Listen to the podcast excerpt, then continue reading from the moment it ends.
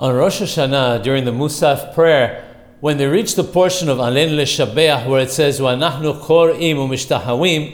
to the Ashkenazi Nusach, which means we bow down and kneel, the Sephardi version does not mention kneeling.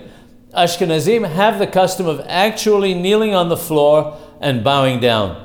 The Sephardi custom is to only kneel on Yom Kippur during the Avodah, in the portion where it mentions that the Kohanim and others recited the Baruch Shem and knelt and bowed down.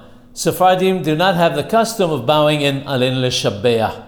When kneeling, one must take care not to kneel on the floor itself. One must place a sheet or other item on the floor. Bowing on a stone floor is forbidden, but even if it's not stone, one should place something on it. In the old days, it was customary to place grass on the floor as a separation.